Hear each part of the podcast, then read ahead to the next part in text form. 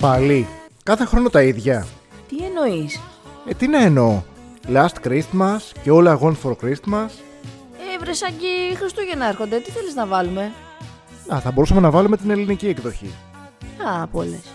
Πάει ο παλιός ο χρόνος, μια που είναι και το θέμα μας σήμερα. Α, ναι, το θέμα μας. Ε, σωστά, ο χρόνος, ε. Ο χρόνος ακριβώς. Τι μου θύμισες τώρα. Τι σου θύμισε, Ε, χρόνος, ραντεβού, ποτέ δεν είμαστε στην ώρα μας. Ε, ξέρεις τώρα, τι να σου λέω. Κάτι μου θυμίζει και εμένα όλο αυτό.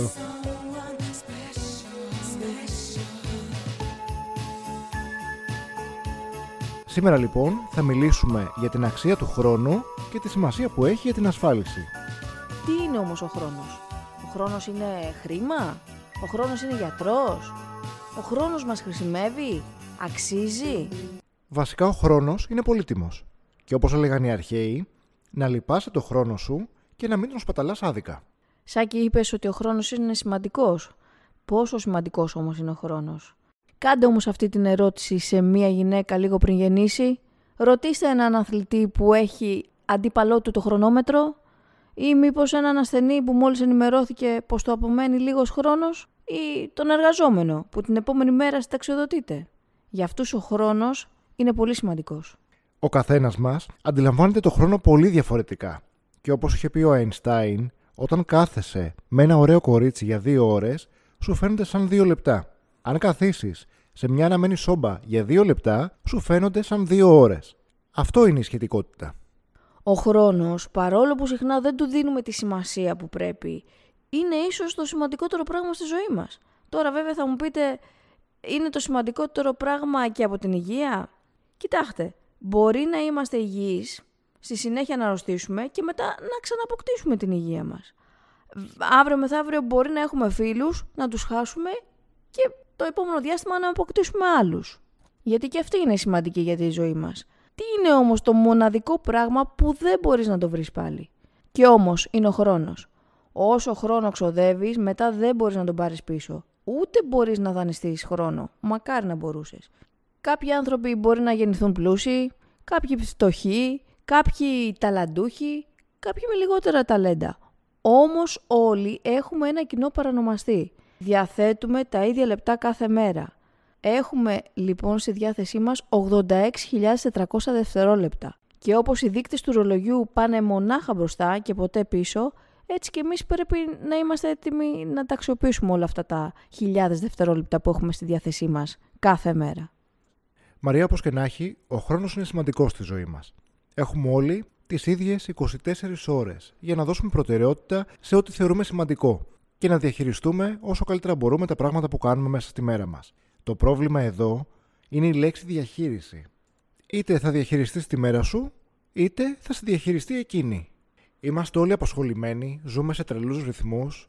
Για τους περισσότερους από εμάς είναι ιδιαίτερα δύσκολο να εξορροπήσουμε δουλειά, οικογένεια και ελεύθερο χρόνο.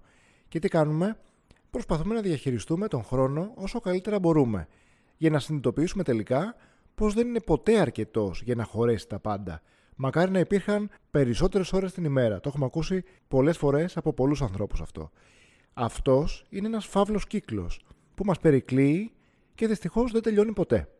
Εδώ σκέψου ότι ένας από τους πλουσιότερους ανθρώπους του πλανήτη, ο επενδυτής Warren Buffett, είχε πει χαρακτηριστικά: Μπορώ να αγοράσω τα πάντα, αλλά δεν μπορώ να αγοράσω χρόνο.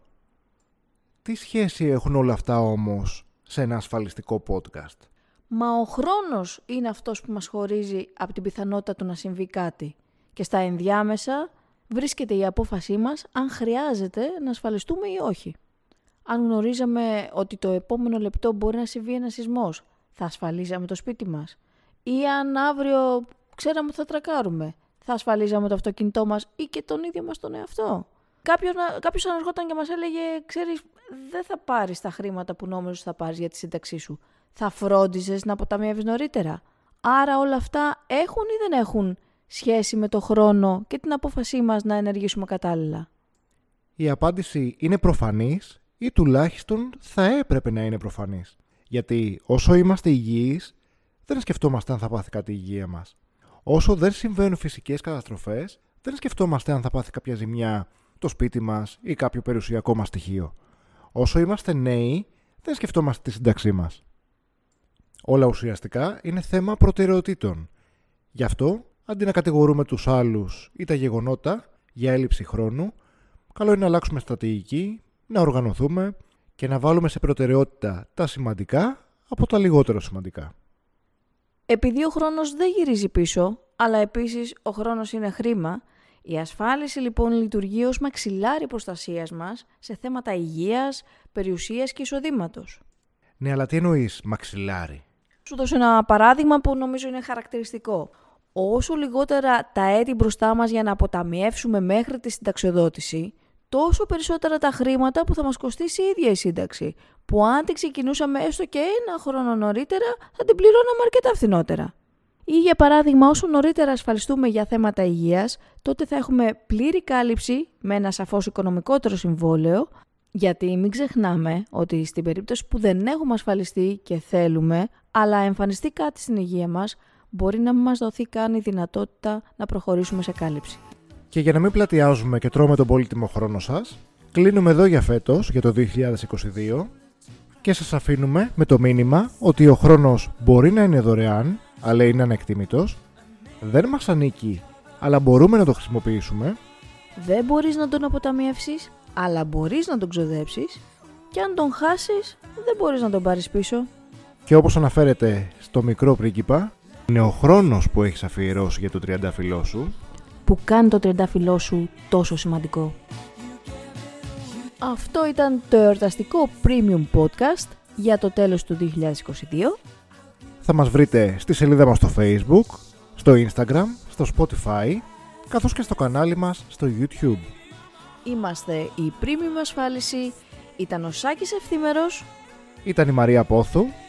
Σας ευχόμαστε καλές γιορτές, να περάσετε χρόνο με τα αγαπημένα σας πρόσωπα να έχετε μια καλή, δημιουργική και ευτυχισμένη χρονιά. και να δίνετε σημασία σε όσα και όσους έχουν πραγματική αξία για εσάς.